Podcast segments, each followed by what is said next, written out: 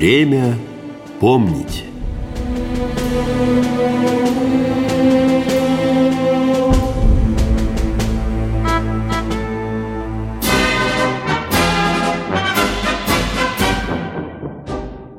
Здравствуйте, с вами Игорь Ивановский.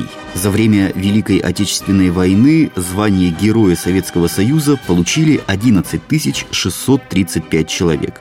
Дважды были награждены звездой 115 защитников, и всего три человека из всей Красной Армии за свои подвиги удостоились чести быть навечно зачисленными в строй – это исключительно почетное призвание. Для военнослужащих, зачисленных навечно в списке личного состава воинской части, в спальном помещении устанавливается кровать, которая постоянно содержится в образцовом состоянии. Над кроватью вывешивается портрет героя и описание его подвига, а его имя первым называется на каждой вечерней проверке. Зачислять навечно в строй начали не с самого начала боевых действий с гитлеровцами, а лишь в 1943 году – Тему продолжит главный научный сотрудник Центрального музея вооруженных сил Российской Федерации Владимир Анатольевич Афанасьев. 43 год, он богат на события, которые направлены на возвращение в армии традиций.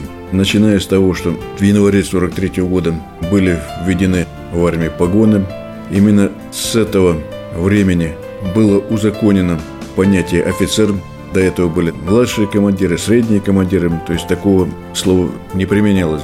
Тогда же, в 1943 году, это после Сталинградской битвы, впервые появились почетные наименования дивизиям, корпусантам, Сталинградской, Котельнической, ну и, и так далее. Тогда же, в 1943 году, по инициативе графа Алексея Алексеевича Игнатьева были созданы Суворовские училища. Именно он написал в апреле 1943 года письмо Сталину с предложением учредить в Советском Союзе Суворовские училища по типу императорских кадетских корпусов. И тогда же впервые было осуществлено зачисление навечно одного из бойцов Красной Армии. Им стал легендарный Александр Матросов.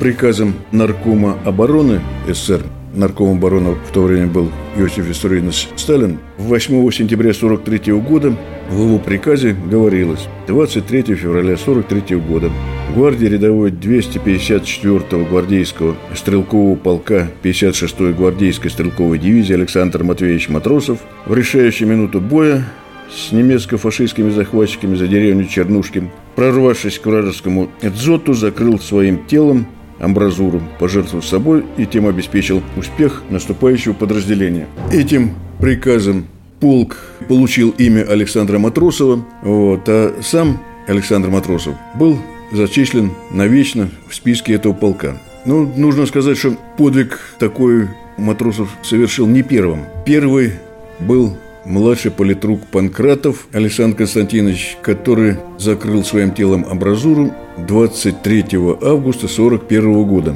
под Новгородом. Были и другие случаи. На сегодняшний день их известно более 400. Не все стали героями Советского Союза. Не все даже получили какие-то награды. Известны случаи, когда подвиг совершался не один раз, и известны случаи, когда, закрыв амбразуру, солдаты оставались живым. Вот лишь одна удивительная история, связанная с именем старшины Леонтия Кондратьева. Он, закаленный еще в боях гражданской войны, ушел на фронт в июне 42 года и участвовал в ожесточенных сражениях вблизи Туапсе – Советская контратака была остановлена силами противника. Укрывшись в окопе, немецкие пулеметчики и автоматчики не давали красноармейцам подобраться к передовой, а особую опасность представлял вражеский дзот, который из-за удачного расположения не удавалось уничтожить артиллерией. Вытеснить врага поручили шестой роте, а уничтожить непосредственно дзот – второму взводу. Леонтий Васильевич был помощником командира этого взвода, и именно под его руководством одно из отделений бросилось в атаку. Но засевшие гитлеровцы открыли стрельбу, и к огневому рубежу пришлось пробираться ползком. Старшина и следом его бойцы. Получив ранение в ногу, помощник командира взвода настойчиво продолжал ползти, и когда немецкий дзот оказался совсем близко, Кондратьев, превозмогая боль, приподнялся и бросил несколько гранат. Вражеский огонь стих. Бойцы второго взвода начали было приближаться к объекту, как снова раздались пулеметные очереди. Красноармейцы опять залегли. Тогда Леонтий Васильевич подбежал к дзоту и закрыл амбразуру своим телом. Немецкий пулемет затих. А герой из последних сил бросил в укрепление гранату. Советские бойцы, воодушевленные подвигом старшины, бросились на штурм, и к вечеру неприятель был оттеснен. За совершенный подвиг старшина Кондратьев был удостоен звания Героя Советского Союза. Но самое удивительное, что награда застала его в добром здравии. Получив четыре тяжелых ранения в живот, Леонтий Васильевич Кондратьев выжил. Выйдя из госпиталя через 4 месяца, старшина вернулся на фронт. В апреле 43 -го года военная газета «Советский патриот» писала о нем. Славным ратным подвигом доблестный воин вошел в прославленную плеяду богатырей нашей Родины. И вот здесь возникает вопрос, почему про Александра Матросова слышали буквально все, а о таких людях, как Леонтий Кондратьев, знают, ну, разве только специалисты – Здесь, как мне думается, дело как раз в том, что в отличие от всех остальных, Матросова зачислили навечно в строй. Его подвиг по времени как раз совпал с возрождением этой воинской традиции. И он стал первым в Советской России, кто удостоился такой чести. Разумеется, об этом значимом событии писали все газеты. Но со временем факт вечного зачисления в строй стерся из людской памяти, а сам подвиг остался. Тут надо сказать, что вот эта практика зачисления на вечно в списке частей, она имеет довольно давнюю историю. Впервые в русской императорской армии такой случай был в 1840 году во время Крымской войны в XIX веке на Черноморском побережье в укреплении Михайловском рядовой Тенгинского пехотного полка. Кстати, того самого полка, в котором в свое время служил Михаил Юрьевич Лермонтов. Во время нападения горцев на Михайловское укрепление рядовой Архип Осипов подорвал себя вместе с пороховым погребом. Несколько тысяч горцев погибло, многие защитники, в том числе и Осипов. История эта действительно заслуживает внимания как пример настоящей храбрости и мужества, а потому предлагаю обсудить ее более подробно. Как это было?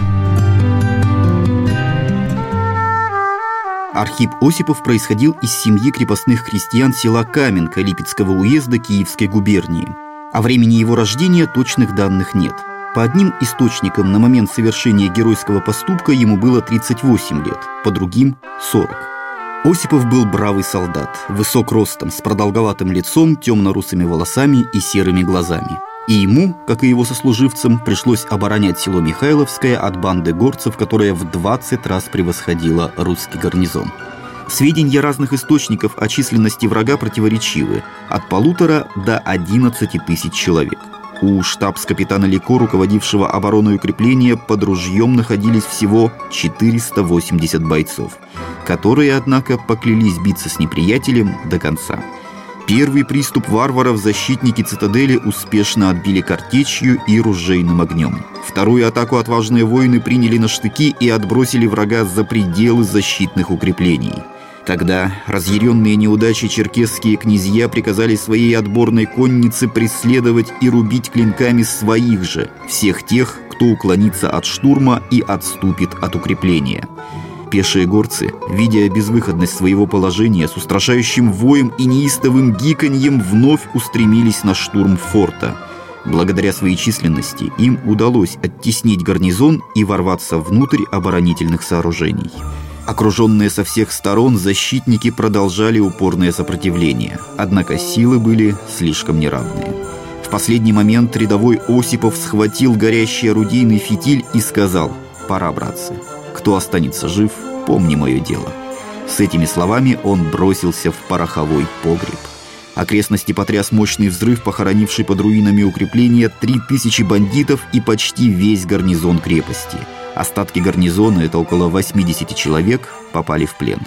О подвиге Архипа Осипова узнали спустя несколько месяцев после того, как почти 50 защитников, возвратившись из плена, под присягой все подтвердили – Обрекая себя на столь славную смерть, гласил приказ военного министра. Он просил только об одном – помнить его дело, если кто-либо из товарищей останется в живых. Это желание Осипова исполнилось. Когда стало об этом известно, доложили императору Николаю Первому, и он повелел зачислить Осипова навечно в списке первой роты Тенгинского полка. И во время перекличек называли его фамилию первой, и первый за ним солдат должен был отвечать «Погиб во славу русского оружия в Михайловском укреплении».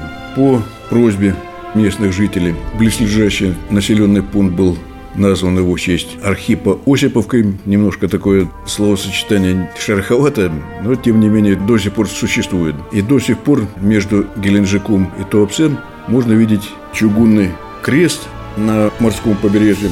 Он сооружен был в 876 году. На нем надпись 77-го пехотного Тенгинского его императорского высочества великого князя Алексея Александровича Полка рядовому Архипу Осипову, погибшему во славу русского оружия 22 марта 1840 года в укреплении Михайловском, на месте которого сооружен сей памятник.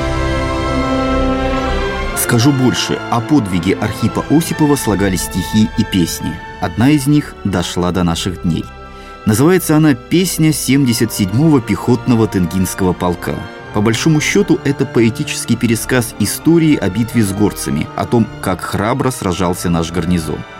Ну и, конечно, кульминация, когда герой спускается в пороховой погреб и поджигает фитиль.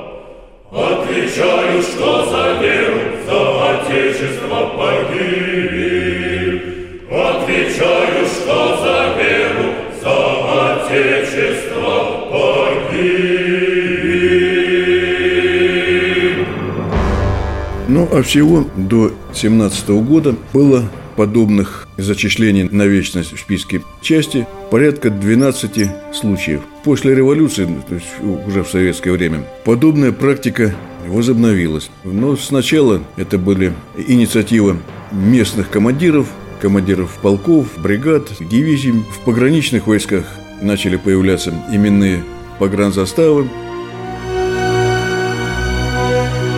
К началу Великой Отечественной войны эта традиция, однако, вновь была придана забвению, и возродили ее только в 1943 году, который стал знаковым для нашей армии.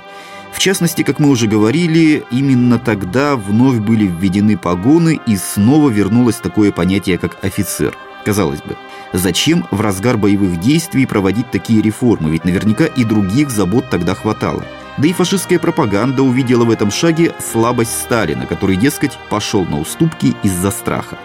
На самом деле все было, конечно, иначе. Введение погон входило в плановую программу реформ Советского Союза, и эта идея зрела давно. Еще в 1935 году в Красной Армии ввели звание маршал Советского Союза, а в 1940-м были введены генеральские и адмиральские звания. Год спустя уже были готовы и образцы новой формы и погон, но Красной Армии нужна была яркая переломная победа. Такой победой стал Сталинград – когда было ясно, что 6-й армии Паулюса осталось недолго, проект утвердило Политбюро. Перейти на погоны, согласно приказу, нужно было за полмесяца, с 1 по 15 февраля 43 года. Однако еще на Курской дуге в июле этого года некоторые летчики и танкисты, как видно на фотографиях, носили не погоны, а старые петлицы. В то же самое время возвращают и давнюю традицию – зачисление навечно в строй. Всего в годы Великой Отечественной войны было три случая, когда человека зачисляли на вечный списке части. Вот первый – это Александр Матросов, рядовой. Второй – это танкист-лейтенант Вальдемар Шаландин. Во время Курской битвы, документы говорят, 10 часов вел бой. Когда танк был подбит, загорелся, совершил огненный таран. Его имя навечно зачислено в списке танкового училища, которое он заканчивал. Вальдемар Шаландин погиб 19-летним. Его отец, тоже танкист, полковник в отставке, приезжая в училище, говорил «Был у меня один сын, а теперь вы все мои сыновья, потому что каждый увозит из училища память о Вальдемаре». История подвига Он был москвич, этот молодой лейтенант. Воспитанный в семье военнослужащего, он решил также идти по стопам отца – в 19 лет Вальдемар закончил танковое училище и стал офицером. Провожая сына на фронт, подполковник Шаландин наставлял его «Будь смелым в бою, будь таким, чтобы и я, и твоя мать гордились тобой». Молодой военный прибыл в первую гвардейскую танковую бригаду. Здесь он продолжал пополнять свои знания, и часто на занятиях он высказывал новую мысль и заставлял задуматься над ней многих танкистов – Фронтовики видели в нем всесторонне развитого, дисциплинированного офицера. Они охотно приняли его в свой круг и приобщили к новым условиям жизни. Подразделение, в котором служил Вальдемар, оказалось на направлении главного удара немцев на Курской дуге. Получили приказ удержать высоту у деревни Яковлева. На левом фланге в засаде стояли боевые машины взвода лейтенанта Шалантина – с утра в воздухе появились фашистские самолеты и начали бомбить наши оборонительные позиции.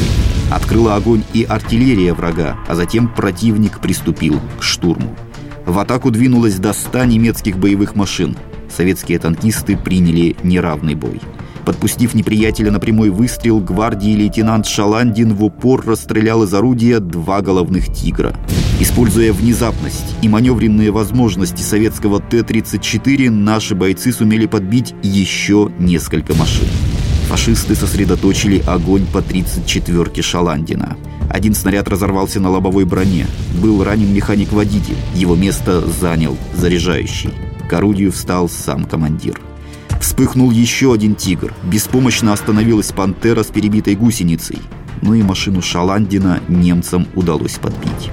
Танк был объят пламенем, однако оставшийся в живых командир не покинул его и продолжал вести бой. Как огненный смерч неслась его машина, сметая на своем пути боевую технику и живую силу врага. В этой неравной битве, которая длилась несколько часов, Вальдемар Сергеевич Шаландин погиб. Подоспевшее подкрепление отбросило фашистов. Боевые друзья нашли в разбитой машине обугленное тело героя и здесь, на высоте, у деревни Яковлева, похоронили танкиста с воинскими почестями.